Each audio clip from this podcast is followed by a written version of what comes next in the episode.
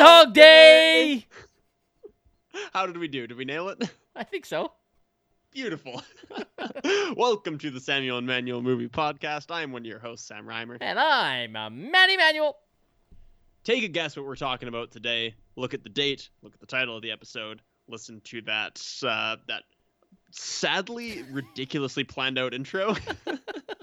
and uh, you will find out we are talking about the 1993 comedy classic, romantic comedy classic, Groundhog Day, starring Bill Murray.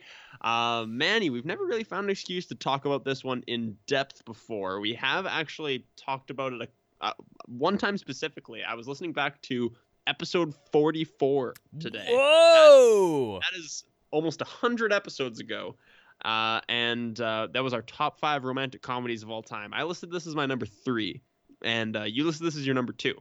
So we we did talk a little bit about Groundhog Day in that one. Uh, we'll we'll see if it holds up to the hype. Uh, are you feeling excited about talking this one? Super excited! I fucking love this movie. Mm-hmm.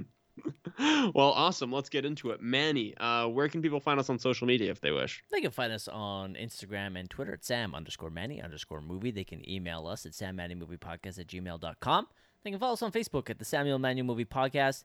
Please remember to rate, review, and subscribe to us on iTunes. Give us a five star rating and a positive review. It does increase our profile. Let's get to it. Sam, the movie Groundhog Day, released February 12th, 1993. Directed by Harold Ramis, written by Danny Rubin and Harold Ramis, starring Bill Murray, Andie MacDowell, and Chris Elliott, has a Metascore of 72. Uh, didn't get any Oscar nominations, so it obviously didn't win any Oscars. It had a $14 million budget and it grossed $70 million. The plot a weatherman finds himself inexplicably living the same day over and over again. Sam, spoiler free thoughts on this lovely film called Groundhog Day. Awesome. So, uh, this is one that I used to catch bits and pieces of it on Groundhog Day every year. I feel like this movie is always on TV on like every channel every Groundhog Day. Uh, you almost feel like you're living in Groundhog Day a little bit with how much it's on TV on Groundhog Day. that phrase is going to lose its meaning over time because we're going to be repeating it so much. Mm-hmm. um, at its core, Groundhog Day is a movie about a man, uh, an embittered man, learning to love himself and love the world, and uh, hopefully getting the girl in the process. Uh, it is uh, it is Bill Murray's movie, obviously. With with a movie, any movie with Bill Murray at the helm is in good hands. The man is a comic genius. He's a legend for a reason. He has uh, so many great comedic moments in this movie that we'll get to. I will say we always compile our favorite scenes and our favorite quotes in these movies. I don't have a lot for scenes, uh, just because there's a lot of repetitive stuff in this movie, uh, and I, I felt like a lot of the stuff that I love in this movie is like specific quotes like it's just like smaller than scenes i guess. Manny has a very confused look on no, his face. no 100% agree. Okay perfect. I, I took that expression on your face to be confusion.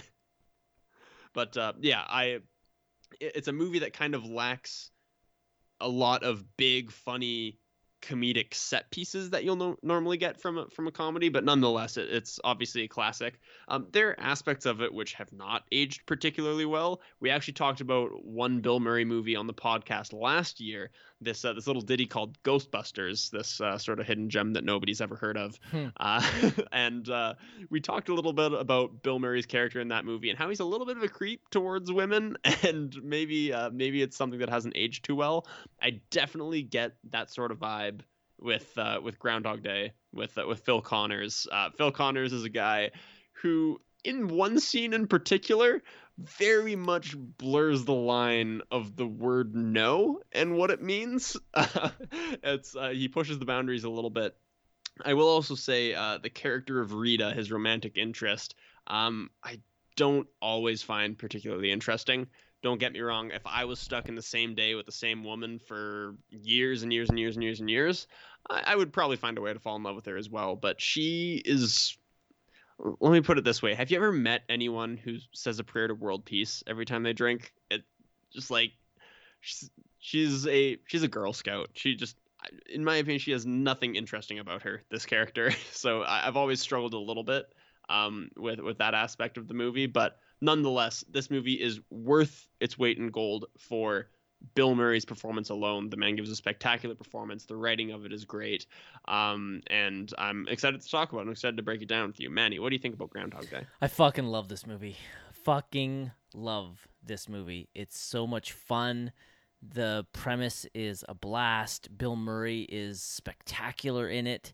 He plays both aspects of his character so incredibly well, both the asshole and the great guy. Annie MacDowell is basically just a prop piece. She's just kind of there to make Bill Murray look good. She's there's there's not really much there to her character. I agree. The the rest of the cast is adequate and makes it fun, but it this is a Bill Murray highlight show, and the movie is just a fucking it's a it's a blast for me. I fucking love this movie. Uh, real quick, did you hear me just swear at my mic right there? Sure did.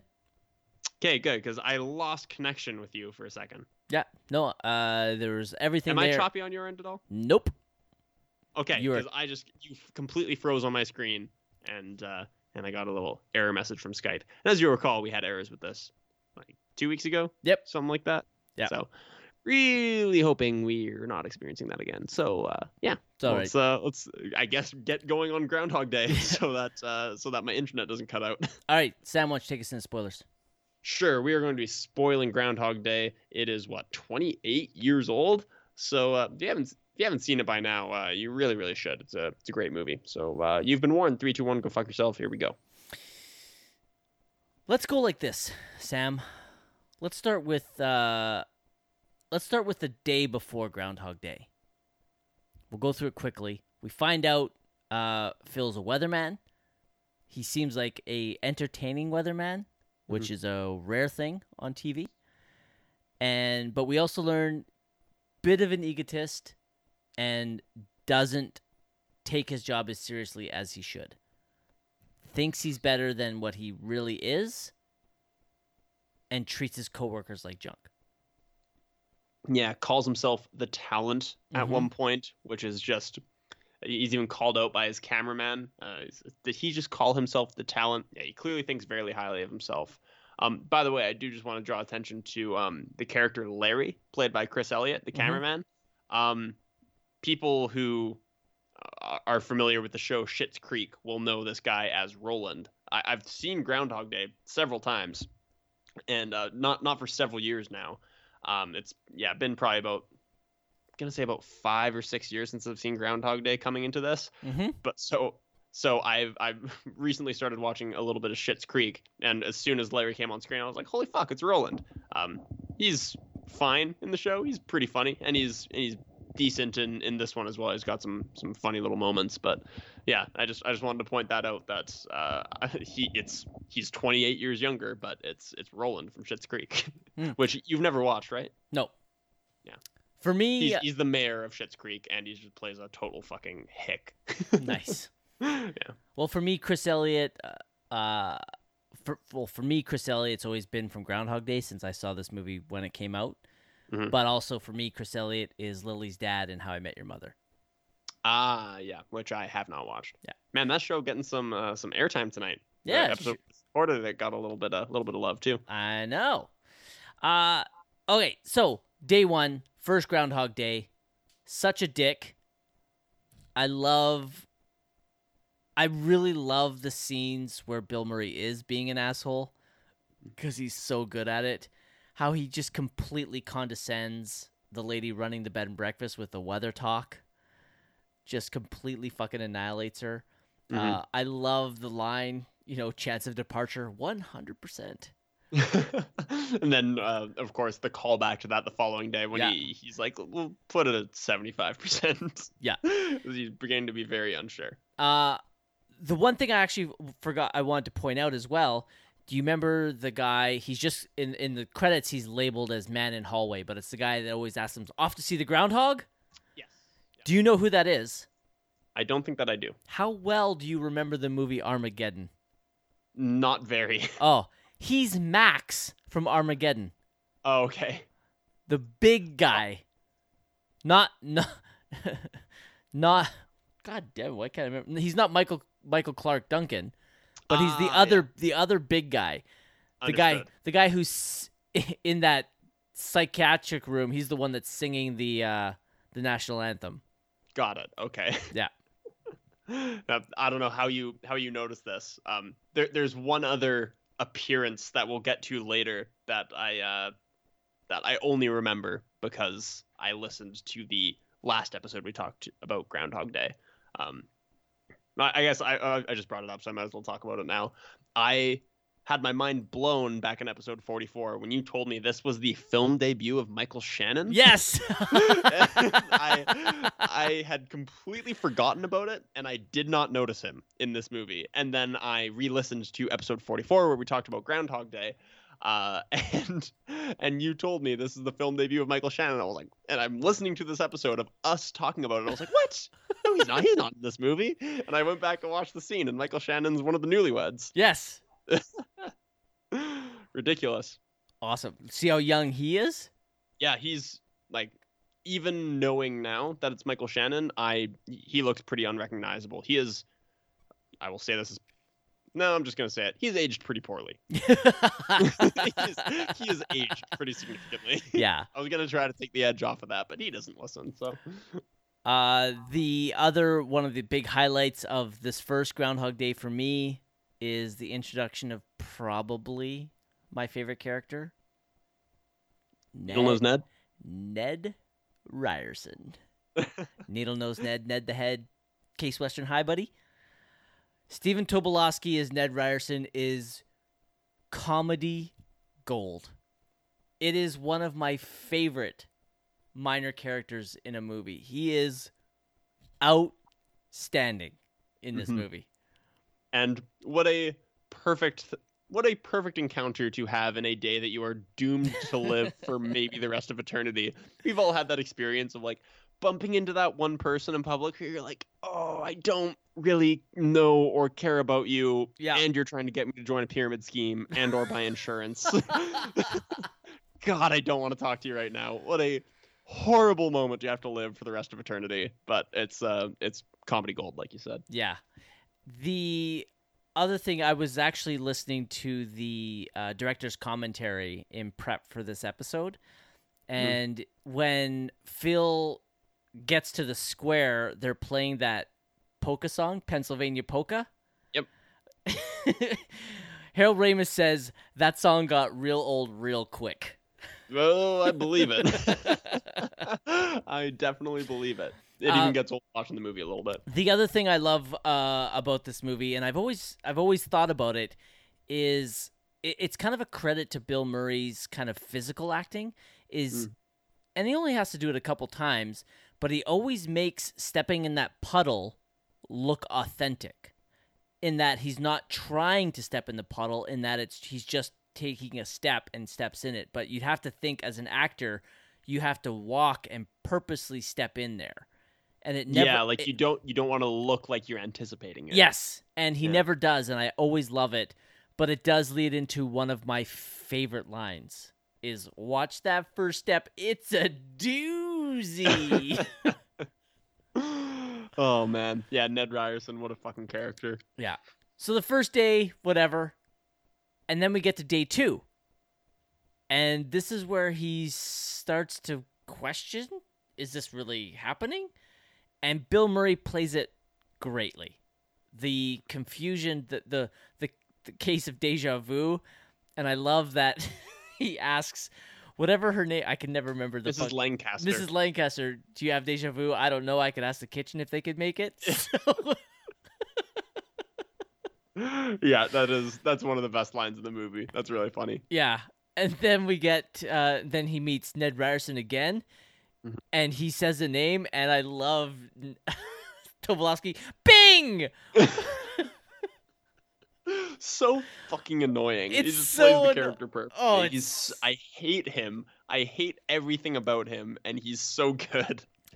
Uh, I was just well, I, I didn't really talk about it because I didn't spend too much time on it. But in the episode we recorded earlier tonight, I was talking about a movie called Sneakers. Sam, Yeah. uh, Stephen Tobolowsky is in that movie as well. He has a very Oh, mi- yeah? he has a very minor part, but a very important part in that movie. He doesn't play a character as annoying as Ned Ryerson, but he plays a a, a pretty big dweeb in it as well. In my head, he's sort of typecast as this kind of character. Am I wrong to think that? No, you're not wrong. It's Yeah. um he has a tiny role that he's outside of this type of role uh, in a movie you've seen. He had a minor role in um, Michael Mann's The Insider. I think he was a lawyer for uh, 60 Minutes. Yeah, Oh, I think okay. he only had one or two scenes, but he, he plays it very seriously. He's not a dweeb. He's I think he's a lawyer or an executive for the. And he has like one or two scenes where he plays a, someone uh, that actually is in a position of power. He plays it really well. But most of the time, this is this is the kind of stuff that Tobolowsky's in. You know what? I've been trying to think of uh, of what Tobolowsky, what I what I really associate him with, because in a lot of ways he is. Would you consider him a character actor? Yes. being oh yeah. being somebody who's like always sort of in these small supporting roles. I've been trying to figure out what I really associate him with, but then I'm looking through his filmography and this one title comes up. Of course, he is Sammy Jenkins from Memento. yeah. of course, he's Sammy Jenkins. Not even like the greatest role for him of all time, just a fantastic movie. He's got 275 credits. He's the very definition of a character actor. yeah, he has been in a lot of stuff. Yeah. A lot of stuff. Anyways, okay. Um, Hmm. so day two is kind of where he's starting to. He he he's not sure if this is actually happening. So day two is fine. Day three is where stuff starts to pick up, as he starts to really realize what's going on. It's the end. I, I'm kind of jumping ahead on day three, but this is where he breaks the pencil Mm-hmm. and then he's fantastic at freaking out. This is where Ned Ryerson comes up to him. He pushes Ned away. The score. This is the only time I actually really noticed the score in the movie. Is it really kind of adds this kind of almost frantic pace to it? Um, This is where. This is where he doesn't do the broadcast. He's already said he's done it twice, and he. I can't remember what else happens during the day, but this is where he starts to realize what he's trapped in and the things he can do because it's at the bowling alley where he's with the two drunks where he starts to put it together uh, and realizes there are no repercussions. Yeah, I gotta say, I've been thinking a lot about how I would react in a situation like this Mm-hmm. and how long it would take me to steal a vehicle. How how long would it would take me to start committing crimes. and I'm not saying no, I am saying I'm a better person than Phil Connors, but day 3 is pretty quick. Like you don't know how long this thing's going to last. Like yes, it's abnormal and you I don't know. I feel like I would wait longer than day 3 to steal a car. I would maybe make it a week. Well, he didn't steal the car. Oh, sorry. He goes on a joy. He goes on Goes a a joyride joyride. and like and gets in a police chase. Yeah. Yes. I have it written in my notes of stealing the car, but you're right. It's yeah. not stolen. No, he didn't steal the car. the The one thing that's always concerned me about this scene with the joyride in the car Mm. is he drives on the tracks, plays chicken with the train, right? Dodges the train just in time, but they show that the cops are chasing him on the tracks. Yeah. So that cop just got fucking hammered by that train and is dead. And he's like, haha, no consequences. Just laugh it off. Yeah. I'm a psychopath. I do love when the cop comes up to the window that he places an order. I've Yeah. always dreamt of doing that, of having the nuts to do that to a cop. I don't think you ever will, unless you get stuck in a time loop, which God forbid. If I like, what are the consequences if I do though? Honestly, if a cop comes up to my window and I said, "I'll take some fries and a malt and some flapjacks," like, what are the consequences? I didn't break a law. I mean, there, there's no law against pissing off the wait staff in a restaurant, but you don't want to piss off the people who are handling your food. Likewise, you do not want to piss off the people for whom it is legal to cuff you and throw you to the ground. It just seems like a good rule of thumb. I guess as a person of color, I probably shouldn't really antagonize them more. Hey. Just especially as a person of color. Of course, they'll probably look at me like, "What's a Mexican doing this far north?" Yeah, no kidding. I'm not Mexican, by the way. I just look Mexican. yeah, it's true. Uh, so it's day four when the movie starts to really take off. Uh, it's the end of day three. The joyride is pretty funny, but this is where we start having a lot more fun, and the movie really starts to pick up its pace. Uh, this is where he's answering Mrs. Lancaster's questions before she asks them. That actress is fucking gold. The reactions she gives to everything is uh, a joy. Uh, Angela Paton is her name as Mrs. Lancaster. She is so great. Uh, that fucking deer to headlights look she gives all the time, golden. Uh, this is where he punches Ned when Ned comes up to him.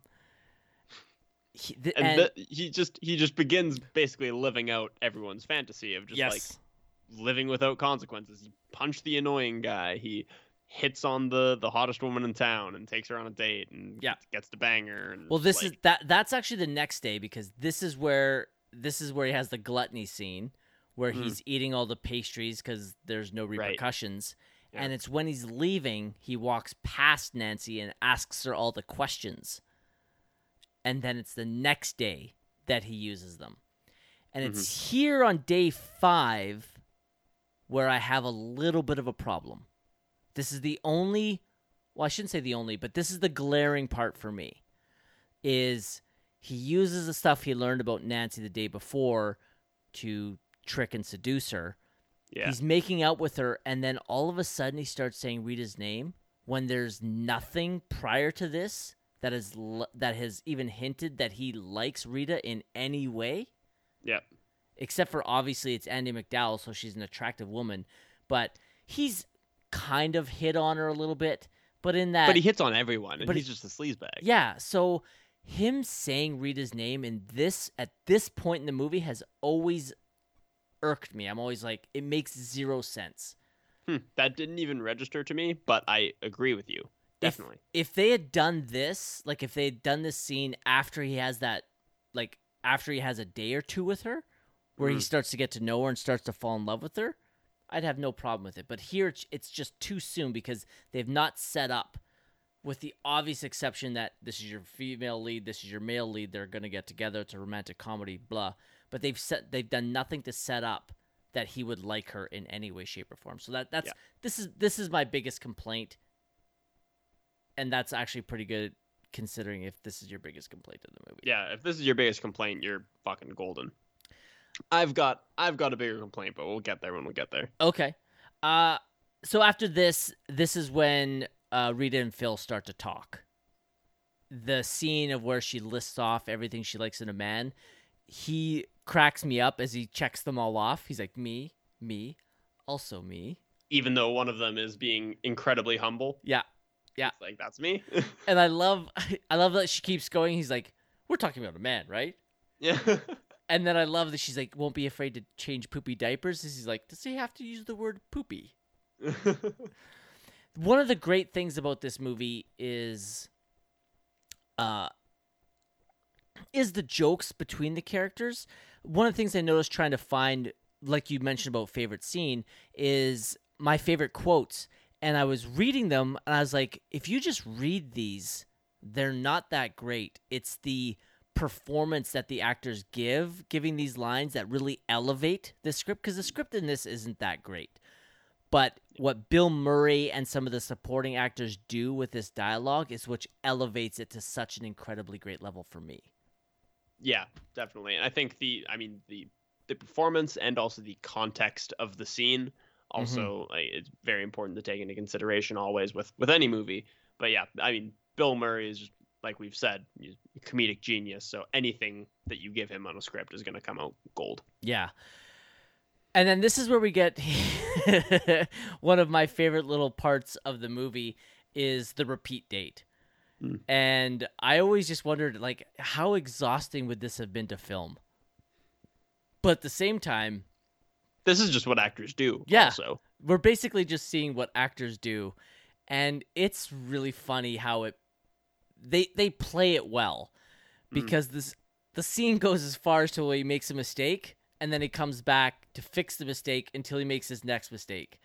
But he has to live out that whole day. Yes. Do you, do you think he just get genuine question? Do you think he just kills himself after each mistake and just resets, or does he live till the end of the day? Do you like when he makes a mistake, he just goes and kills himself? Is that what you're asking? Yeah. No, I, I don't think so because he hasn't started his suicide run yet. He- The, Oh, true. the yeah. thing the thing with depression, you you- you here you want a question that will fuck up your mind. When he starts to, we're jumping ahead, but when he starts to kill himself, like the the second day he dies, he kills hmm. himself with a toaster, right? In the morning. He goes down, grabs the breakfast toaster, comes up and kills himself. Does he wake up immediately the next day? Or does the rest of that day still go? Whoa. I mean, to him, there's no difference, right? But is there a For- difference? Like, well, it, it's for him. It's like waking up. Yeah. But I mean, it's always it's always like waking up, right? yeah, it's always like waking up. But does the rest of that day still occur? It's too late for this conversation, man. It's it's past midnight here, and you are wrinkling my brain. this is I am not keep all philosophical discussions before midnight in future, please. uh, simple answer is I have no fucking idea. It's- Yes. this is uh, one of these unanswerable questions, but now now I'm gonna need to think about this every time I see this. Uh, th- this whole repeat date is one of my favorite parts of the movie. I love that he keeps fixing his mistakes. One of the highlights for me is, and again, it's all Bill Murray's performance, but when he starts speaking French, and he she just asks him, "You speak French?" Oui. It's awesome. Uh, One of my favorite line deliveries, and maybe the entire movie, is during the repeat date when she says, "I used to study 19th century French liter- French poetry," and he laughs in her face and says, "What a waste of time!" Yes. Just an incredible implosion, just Oh. a remarkable own goal that he has performed on himself. Oh, it's fucking it's so good.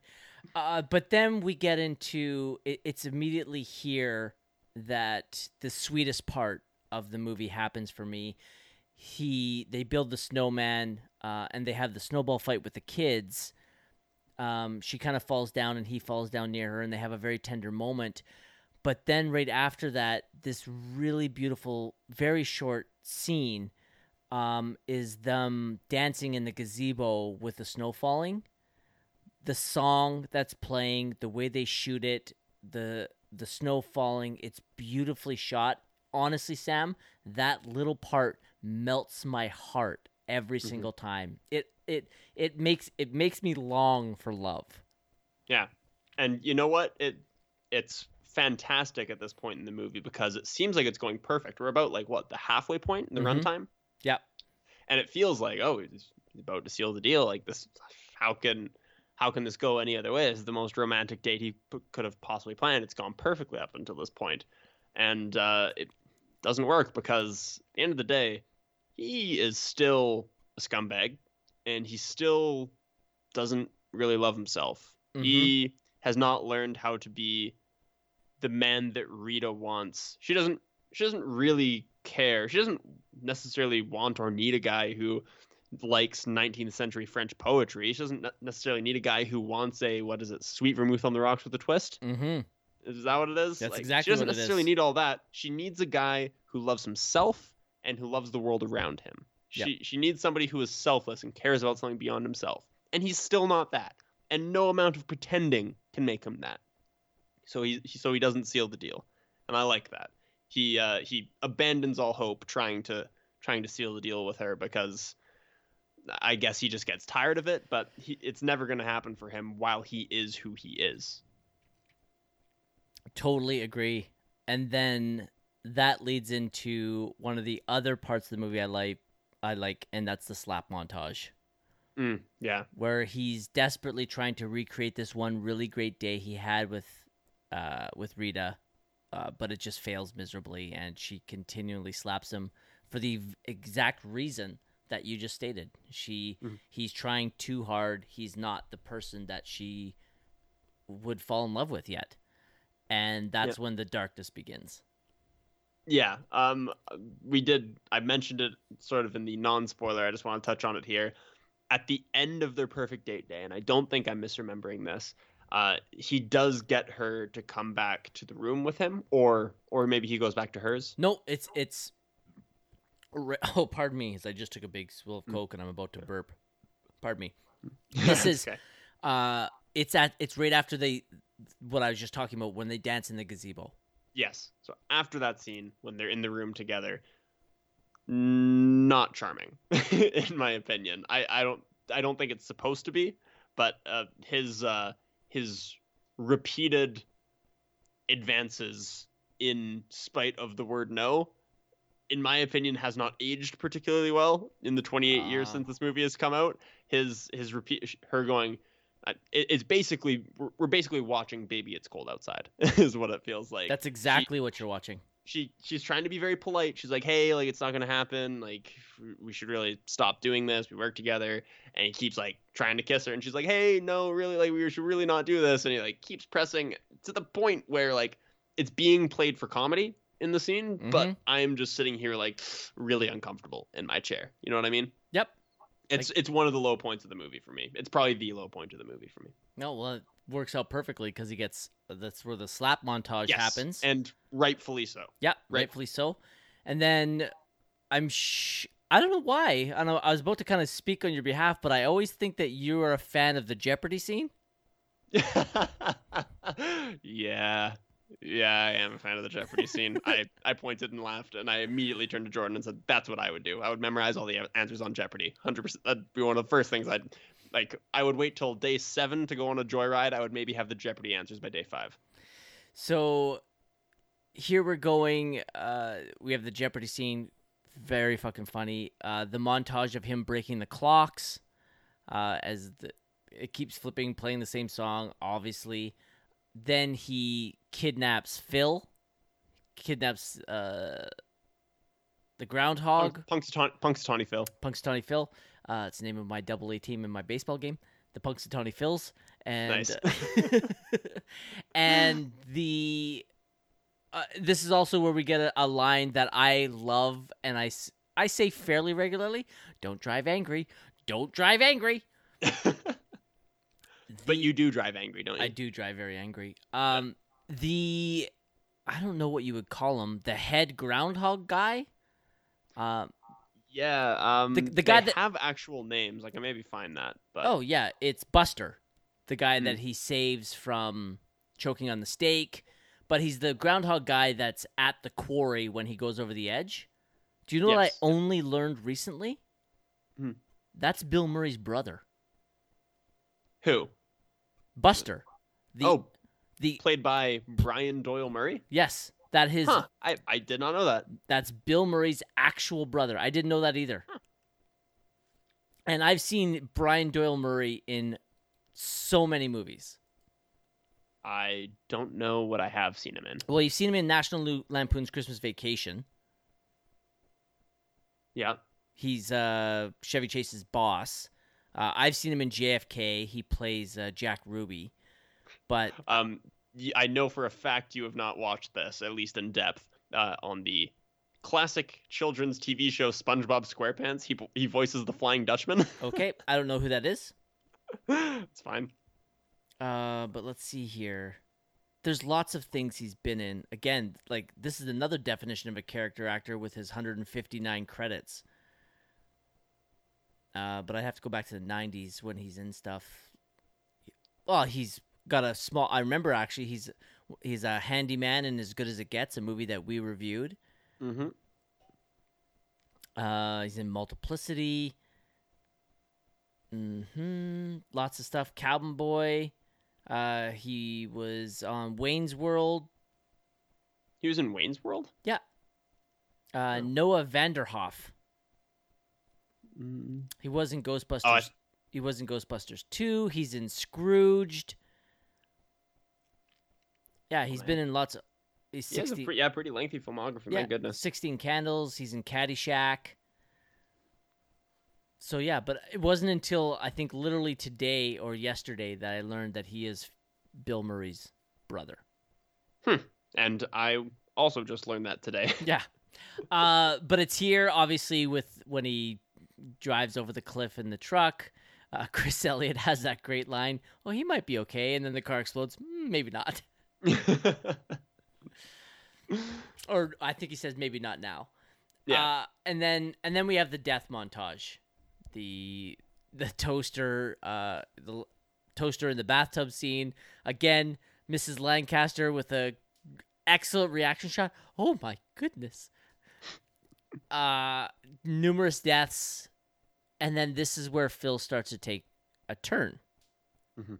This is where he claims he's a god to Rita, uh, and he proves that he knows everybody in the diner.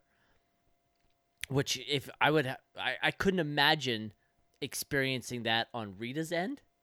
Like that would yeah, just be that would be kind of surreal. right Mm-hmm. and uh, she plays it up well. Uh, and then this day's really sweet. You know, they, she, he's convinced her that this might be true. They have that card, throwing cards into the hat game they're playing, and she can't do it, and he's obviously pro. And it gives a hint at how long, which well, I guess we can get to. How long do you think he was trapped in this? I've heard different predictions on this. I Yeah. did I did look up a little bit of stuff on how long it was because the other time loop movie we just talked about, which I won't spoil what that was, but we did just discuss one. Yes. um, that seems like it would have been maybe thousands of years. That that other one does. Really? think you think he was in there for thousands of years? In the other long- one? long enough for him to forget who he was before, Wow. and to and I quote have sex with some people thousands of times. Is that did he say thousands? Yeah, when uh, when he I'm gonna try. Okay, never mind. Never mind. Never mind. territory. Never mind. He Never does- mind.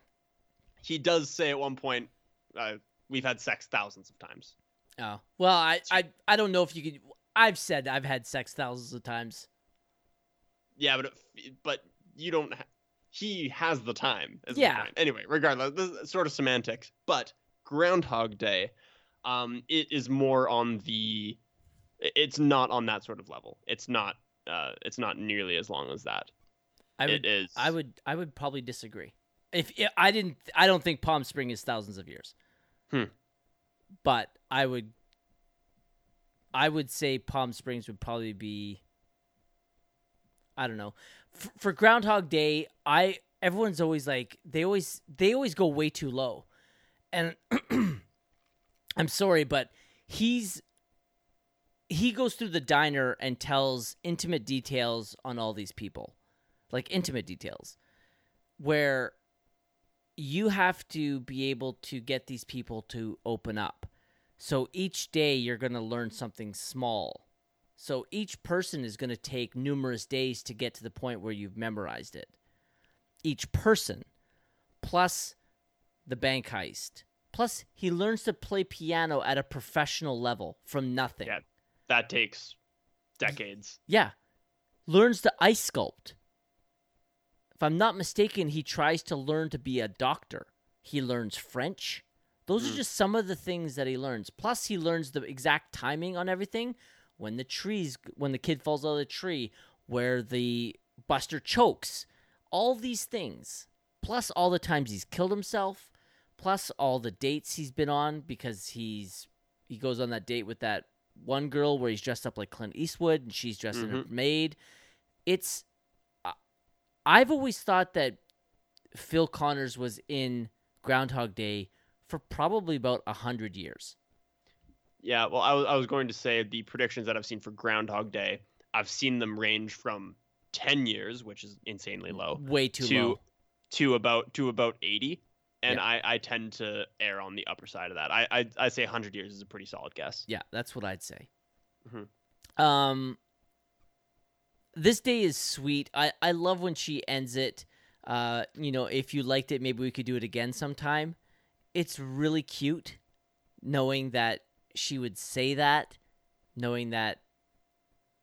And he says that he's like the worst thing is that tomorrow, I'm gonna wake up and you're gonna think that I'm a jerk and I, and he's like, and I am, and it's it's here's where he takes a really great turn towards becoming the man that he should be, and the movie becomes a lot sweeter, and uh, yeah, I, I like I like the direction that this movie takes from here. This is where he starts to see what's happening to him as a gift. He starts making the broadcast better. This is where he goes to learn the piano. And a great scene where they, they kick the girl out because he offers the teacher a thousand dollars. Mm. And that little pause by that girl when she gets kicked out, like the what the fuck? Yeah. is great. There's a little trip when she goes out the door as well. I don't know if that was on purpose, but it just adds to that scene.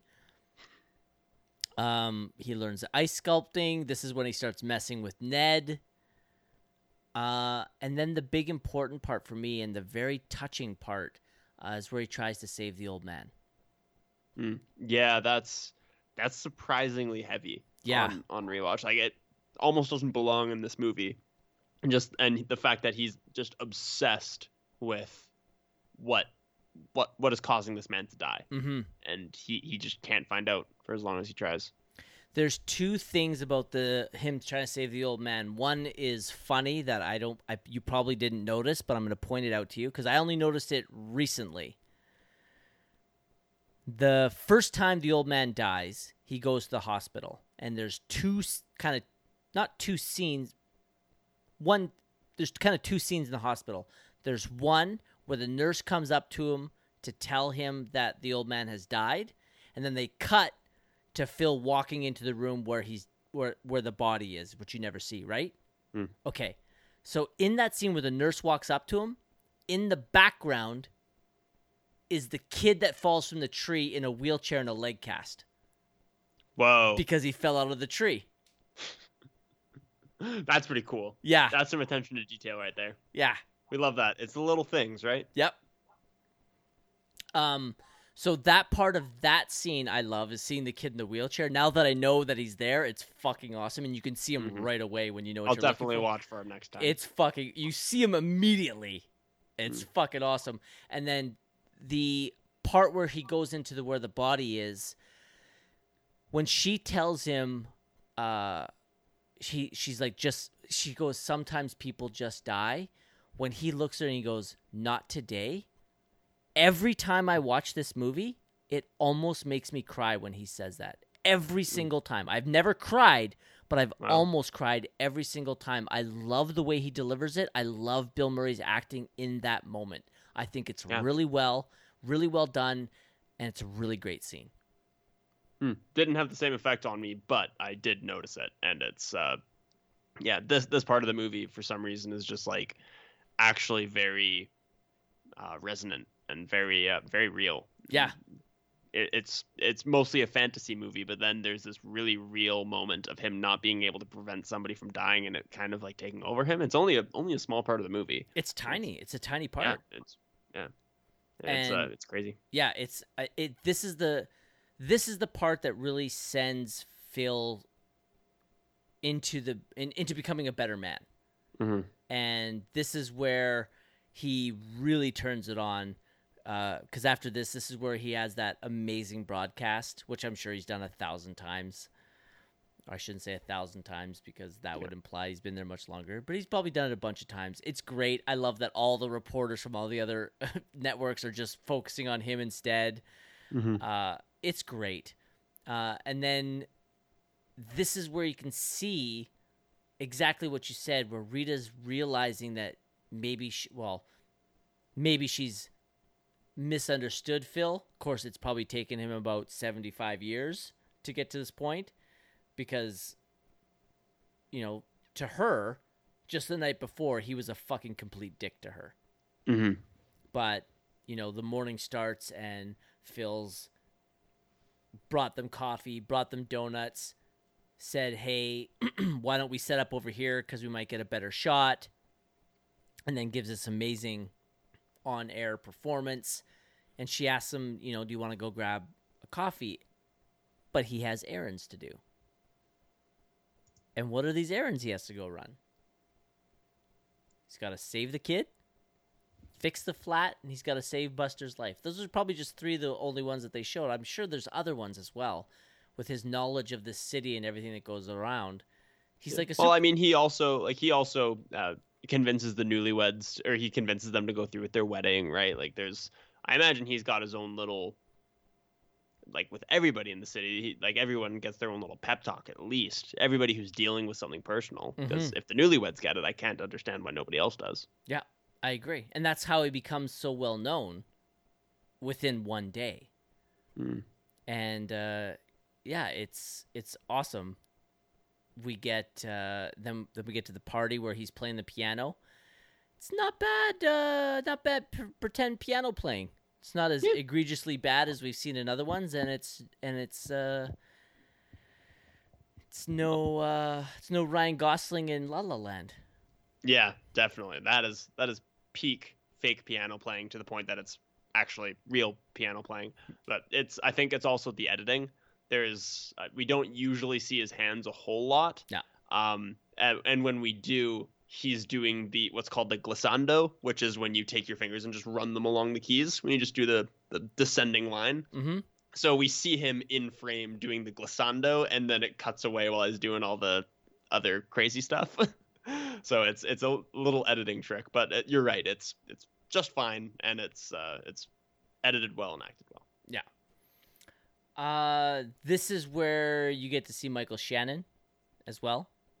Mhm. We give them the wedding gift, the WrestleMania in Pittsburgh. I did not notice it was Michael Shannon and, until I listened back, and I was like, "That is insane that that is Michael Shannon." I I don't believe it. I, st- I know that it's him, and I still don't believe it. uh, the Bachelor auction happens here, Mhm. and uh, it's funny. Chris Elliott gets bought by an old lady for twenty five cents for two bits. Never understood that. Two bits. Two bits. So a bit is twelve and a half cents. I guess so. It's an eighth of a dollar. It's weird.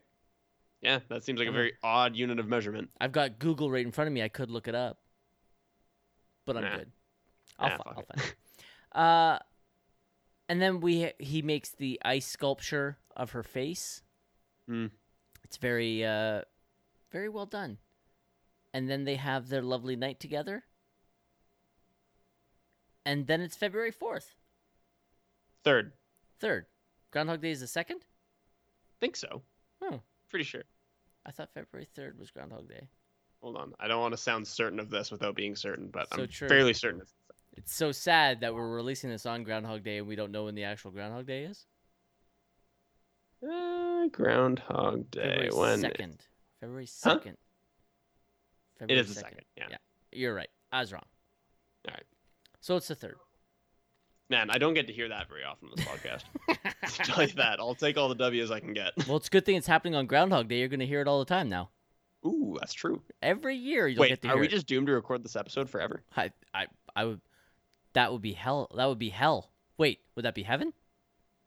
I don't know. We would definitely get to the bottom of this movie and what it's about. we would definitely dissect the shit out of this movie. But yeah, that's that's kind of a, a quick rundown of the whole film. Uh basically really kind of the only things that I, I really want to talk about that's left is I just really want to praise Bill Murray's performance. It's actually really, really good. Yeah. And Andie MacDowell is fine. It doesn't go I, I don't find Rita very interesting. We've barely said two words about her this podcast, and I think it's for good reason. I Oh. don't think she's a very interesting character. It's not- And it's- I, she, it's Andie MacDowell is fine as Rita. She is not egregiously good or bad. Uh, but yeah, Rita's not interesting to me. I agree, it, and it's, it's just a sh- shocking, poorly written female character in the '90s. Despicable. But the thing is, we say that, and when Harry Met Sally came out uh, before this, right? Like, like 89. or four years- '89, yeah, Yeah, when Harry Met Sally has a like it's a rom com with like both both leads are fantastically written. yeah. So, But that was, I mean, but I that guess was, that was more the exception than the rule. But even so, it's not like it couldn't be done. Sam. When Harry Met Sally was written by a woman. That would be it. That would be the trick. that explains it. Yes. She's like, "Wait, guys, hear me out. What if women had feelings? What if what if women had emotions Yeah. and desires and personalities?" Which was a novel invention in 1989, and Sure. Groundhog Day had not yet discovered it yet. Yep. Which is fine. I mean, it's not fine, but it's fine. You know what I mean? I do. Uh so yeah, I think that's kind of basically everything I really needed to say. Kind of zipped through it, but we didn't really want to spend too much time on the movie before we get to some other stuff. Yeah, I mean, a lot of the charm in the movie is in its repetitions and in all the minor changes that come with each repetition. So it's not it's not like you need to spend a ton of time dissecting it because there's a lot of ground that's sort of retrodden in it. So I think it's I think it's fine. All right, so I got some trivia for you, and by some, I got a lot. I believe it. All right, uh, Bill Murray was bitten by the groundhog twice during shooting. He had to have anti-rabies injections because the bites were so severe. Probably helped with all of the scenes where he needs to show contempt toward the groundhog. yeah. Uh, the scene where Phil picks up the alarm clock and slams it onto the floor didn't go as planned. Bill Murray slammed down the clock, but it barely broke. So the crew bashed it with a hammer to give it the really smashed look. The clock actually continued playing the song like in the movie. they don't build them like they used to, do they? Yep. Uh, Harold Ramis directed the kids in the snowball fight to hit Bill Murray as hard as they could. Murray responded by throwing Snowball back as hard as he could. By the way, how creepy is he in that snowball scene when he's trying to like recreate it and he's laughing about how he wants kids? He's fucking weird. Yeah. And when he falls down near her and then tries to get closer. And she like, like just backs away a little bit. Yeah. Um, Bill Murray was undergoing a divorce at the time of filming and was obsessing over, over the film. He would ring Harold Ramis constantly, often in the early hours of the morning. Ramis eventually sent writer Danny Rubin to sit with Murray and iron out all his anxieties. One of the reasons why Murray stopped speaking to Ramis for several years. Because he didn't go to him himself. Mm-hmm. Yeah. They had a that's- massive falling out after this movie. Yeah, that's low. Uh, Stephen Tobolowsky was the honorary Grand Marshal in Punxsutawney, Pennsylvania on February 2nd, 2010. During his speech on stage, he performed the Whistling Belly Button Act, to which he refers to in the film. I did not think that was a real thing. Neither did I. Um, early drafts of the script explained the cause of Phil Connor's weird experience.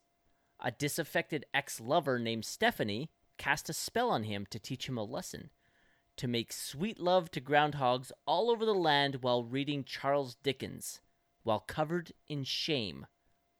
It was decided to leave it out. It was decided that leaving it out made it more magical. Yeah, a little bit.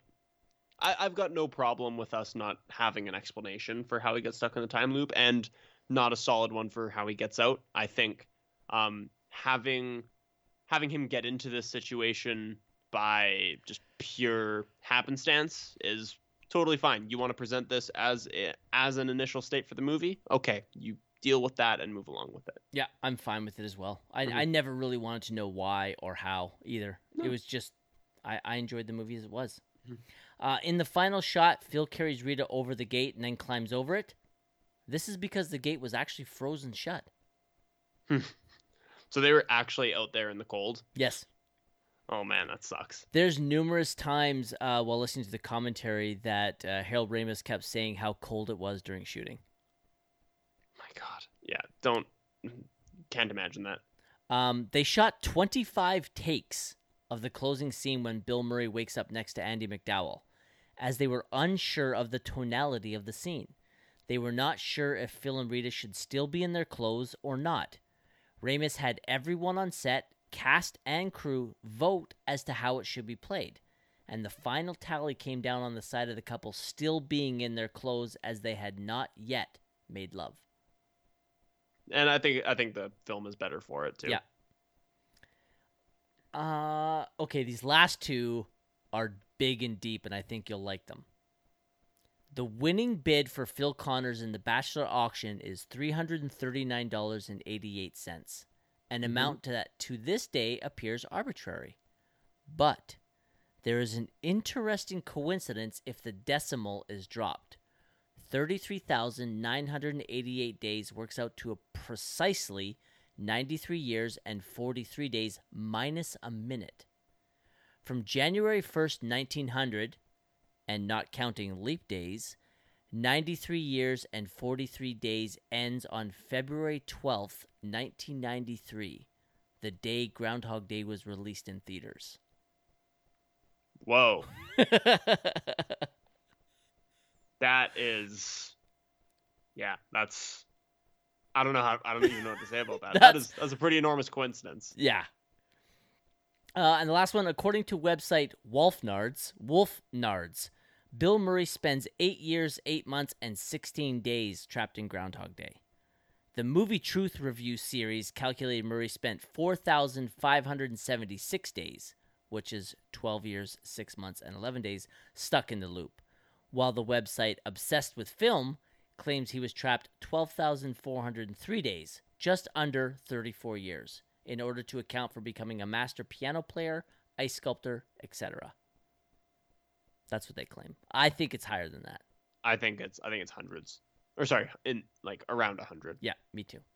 Um, casting what ifs. Uh, Harold Ramis considered Chevy Chase, Steve Martin, and John Travolta for the role of Phil Connors, but he considered Ah. them as far too nice. I if any of those I can see Steve Martin, maybe. I, I think he's maybe the only one I'd really be curious about out of that bunch. I have two more. Hmm. I have one that I think would be, I think would be almost as good as Bill Murray, and the other one I don't think he would be able to do the assholes part. So I'll start with that Hmm. guy easy. Harold Ramis originally wanted Tom Hanks for the lead role. Yeah, I did read that actually, and you know what? I think I'm not going to say no to Tom Hanks in any movie. And this is also this is also 1993, so he would have just been gaining a reputation as a like a serious dramatic actor with uh, Philadelphia that year. So I think with rom com era Hanks in there, I, I I think that's a solid pick. Even though I think Bill Murray is, of course, just fine. I'd have I'd have a hard time with Tom Hanks being the asshole at the beginning of the film. That's he could play the the back end of the movie. Mm. The front end is be where he would have and I'm not saying Tom Hanks isn't capable of it. But the next one I think is somebody that could have been just as good. Mm. Michael Keaton. Yeah, Michael. I haven't heard that one. Yeah. Michael Keaton. Yeah, he he turned down the role of Phil Connors because he found the idea to be too confusing. Maybe for you, Michael. Yep. All right, favorite quote. I got 7. Yeah, go for it. All right. Ned Ryerson. Needle nose Ned, Ned the head. Come on, buddy. Case Western High. Ned Ryerson. I did the wrestling belly button trick at high school talent show. Bing! Ned Ryerson. Got the shingles real bad senior year. Almost didn't graduate. Bing! Again. Ned Ryerson. I dated your sister Mary Pat a couple times until you not to not until you told me not to anymore. Number What a ridiculous string of identifying stories. Yes. Number two, Phil. Uh, do you have deja vu, Miss Lancaster? I don't think so, but I could check with the kitchen. This one's one of the sweet ones I love. Phil to uh, to Rita. You like boats, but not the ocean. You go to a lake in the summer with your family up in the mountains. There's a long wooden dock and a boathouse with boards missing from the roof, and a place you used to crawl underneath to be alone. You're a sucker for French poetry and rhinestones. You're very generous. You're kind to strangers and children, and when you stand in the snow, you look like an angel. Hmm. Yeah, nice one. Number four, don't drive angry. Don't drive angry. Number five, the nurse, sometimes people just die. Not today. Number six is from Rita. Rita and Phil. You're missing all the fun. These people are great. Some of them have been partying all night long. They sing songs till they get too cold, and then they go and sit by the fire and they get warm, and then they come back and sing some more. Yeah, they're Hicks, Rita. And number seven, watch out for that first step. It's a doozy. awesome. Those are my seven. Great picks. I uh I have quite a bit as well. I have I have eight. Eight. Nice. And yeah, and minimal overlap, which is always nice when we have a bunch. Um, I have simply Phil, Phil Connors. I have uh, watched that first step. It's a doozy. I have the one that you told me, uh, or the one just now with, uh, you're missing all the fun. These people are great. Some of them have been partying all night long. They sing songs till they get too cold, and then they go and sit by the fire, and they get warm, and they come back and sing some more. And Phil, yeah, they're Hicks, Rita. I fucking love that line so much. Um, another fantastic Bill Murray line, number four. This is the one time where television really fails to capture the true excitement of a large squirrel predicting the weather.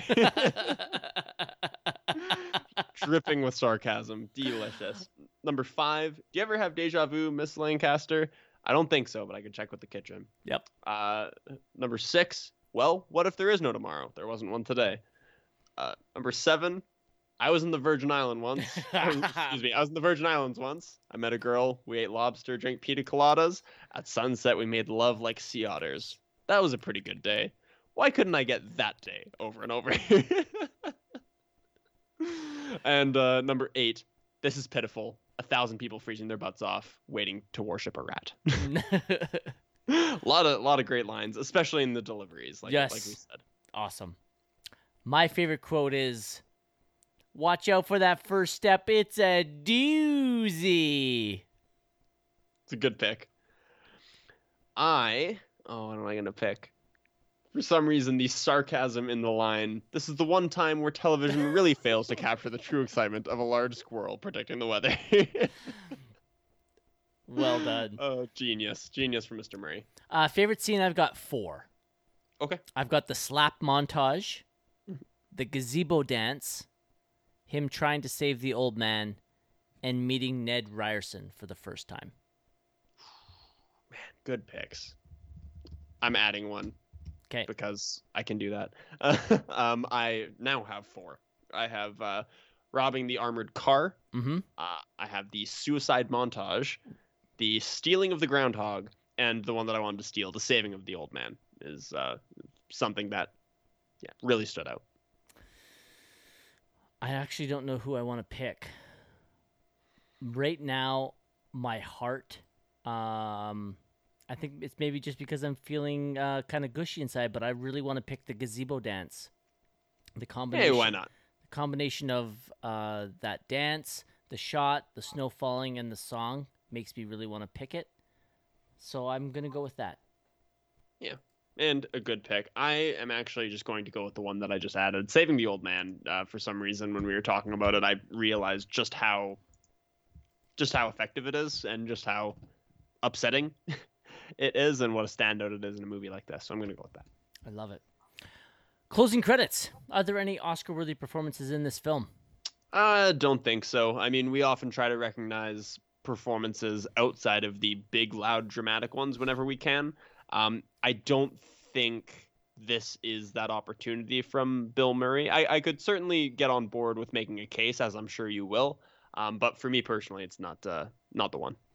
Uh, I definitely could make a case. Do you want to know who he would have tried to knock one of these people out of? Uh, 93 was that uh, Eastwood Unforgiven? No. Oh. That's 92. Ah, shit. I don't know then. Are you ready? Here Yeah. are your five best actor nominees for 1993. Oh, wait. Hold on. Oh, yeah. Okay. Ready? Mhm. Tom Hanks, Philadelphia. Right, he wound up winning. I literally just said that Yeah. early in this episode, and I didn't get it. A good friend of ours, Dan Lewis, for In the Name of the Father. Mm. Laurence Fishburne, What's Love Got to Do with It? Anthony Hopkins for The Remains of the Day, and Liam Neeson for Schindler's List. Yeah, I don't think Mr. Murray's getting the nom, unfortunately. Yeah. And I'll be honest, I was going to try and make a case for Stephen Tobolowsky. But here is who he'd have to try and knock out Tommy Lee Jones, The Fugitive. Leonardo DiCaprio, What's Eating Gilbert Grape. Ralph Fiennes, Schindler's List. John Malkovich, In the Line of Fire. And Pete Postlethwaite, In the Name of the Father. Ooh, the late great Pete Postlethwaite. sorry uh while i could i would love love to try and squeeze bill murray into the best actor i can't do it in this year No. and sorry stephen tobolowsky as much as i would do it i would love you know what actually I, in all honesty i wouldn't have a problem kicking DiCaprio out of there Yeah, I haven't seen What's Eating Gilbert Grape, but I am, uh, let's say, aware of the reputation that performance has. yes. Let's let's say um, uh, Tropic Thunder would have something to say about it. Yeah, and that's not even the reason. I just don't really care for that performance all that much. Not even because of what he's trying. What? Not even because of what he's doing. I just never really thought it was that great. Yeah, okay. Any other aspects of the film award worthy? No, I mean, we talked about how the screenplay itself isn't even always exceptional. It's uh, it's more so uh, how the actors on screen are uh, are molding it to their personalities and to their characters. Um, I don't I don't really have anything I feel like pointing out award worthy in this movie. I've got one. One. Yeah. And that's the opening song Weatherman. Okay. Just kidding. Is that I'm an just- original? It is. It's actually written by co-written by Harold Ramis. Oh shit. No, I'm just kidding. Oh, what about uh, what about editing? What do we think about editing? Ooh. I think I think if we're gonna pick one, that'd probably be the one, because a lot of the comedy in this movie does come from like the uh, the constant restarting of the scene. Can I buy you a drink? That whole thing, the slap montage, the comedy from that all comes from the editing. The the editing itself is the cause for a lot of jokes in this movie, so case can be made there. Yeah, I, I'm I uh, I will agree with that. Uh, Hmm. Weak link of the film. Uh, Rita, in my opinion, not necessarily Andie MacDowell. Don't necessarily have a problem with her. It's just uh, she was not given anything to do. The character's weak. 100% agree. Was this anyone's career highlight? Uh, I mean, Bill Murray has had so many, so many iconic comedic roles. It's difficult to say exactly. I, I would say while it's close, it's really not that close. Ghostbusters for Bill Murray. It's that, that's really it. Um, I personally associate Bill Murray with this movie, but I didn't really. I grew up on this more so than Ghostbusters. That- that's that would that would be more of a homer pick. Um, Andie MacDowell didn't do a whole lot outside of like '90s rom coms, did she? I looked briefly at her filmography. Well, if you if you want to look at it in a serious turn, she was in a movie called Sex Lies and Videotape that basically launched the independent film scene. okay. Um, so that would be it. She was in a big hit in the early '80s that I rewatched. Um, St. Elmo's Fire. She doesn't have a major role. She's a uh, I don't want to say a minor supporting character, but she's a supporting character. And then um, uh, she's in uh, Four Weddings and a Funeral, a Best Picture nominee. So right. so probably probably not anyone's uh, career highlight. No. And the same would be said for uh, Harold Ramis as well. It would be Ghostbusters. yeah, but he, Harold Ramis also like directed. I think he direct no. Stripes? No, or did he just write Stripes? I know. I think he's one of the co-writers on Ghostbusters. He directed a bunch of. I think did he, didn't he direct? I think he directed Caddyshack. Oh yeah, okay. Right. Um, here filmography. What are we known for here? Yeah, it has known for on the IMDb page. It says known for Ghostbusters as the writer, uh, Groundhog Day, Stripes, Knocked Up. Although he's only listed as a writer for Groundhog Day. Okay, so he directed. so he directed Caddyshack and National Lampoon's Vacation. Right. So- I, I forgot that he didn't direct Ghostbusters. It was Ivan Reitman. Yeah. So, mm, Groundhog Day, Vacation, Caddyshack. Those would be the, probably, I think, the main ones. Yeah. Uh, okay. Um, MVP of the film.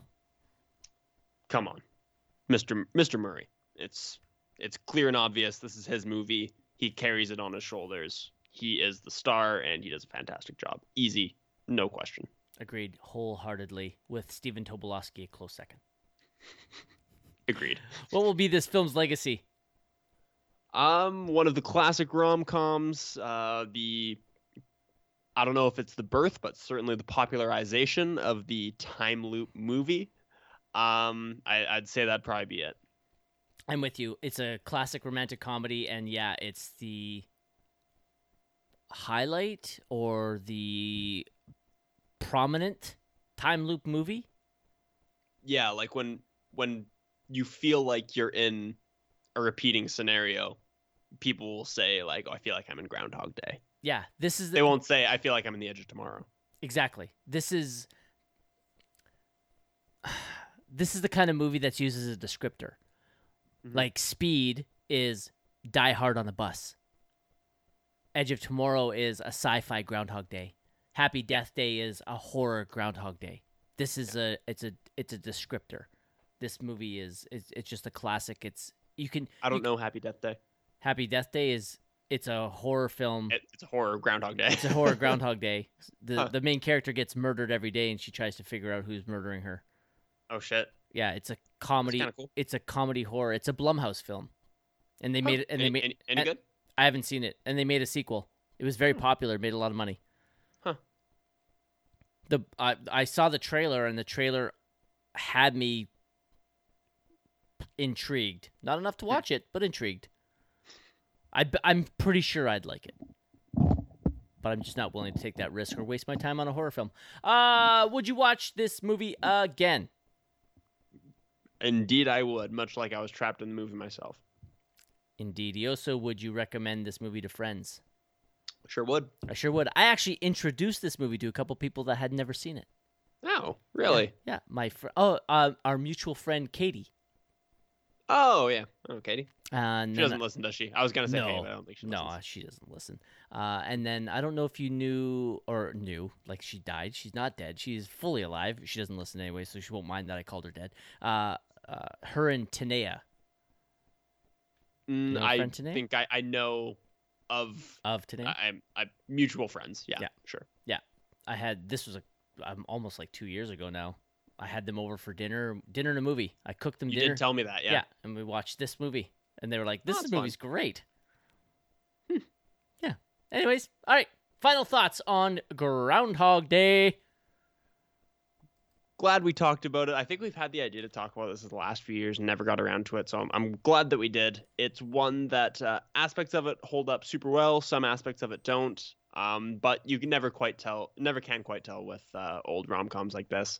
I'm glad that I've experienced this movie the way that I did. It suffers from a terribly written female lead and at times some uh, some some uh, some courting moments which do not age particularly well. But you know for, that's basically par for the course for rom coms made in the 80s and 90s. So uh, it's not enough for me to lose enjoyment over the movie. Bill Murray's performance uh, still gets a ton of laughs from me. Um, and I have a lot of fun every time I watch Groundhog Day, and I will have a lot of fun when I watch it again next year. Perfect. I'm a big fan of this movie. I love it. I, I saw it when it came out. I've been loving it for holy. What did we say we're at? Like 27 years, 28 years. 28, I guess. 28 years, roughly, give or take. I, I love this movie. I can watch it over and over and over again, much like the movie itself. I can, I can, I, I love this movie. I honestly can't get enough.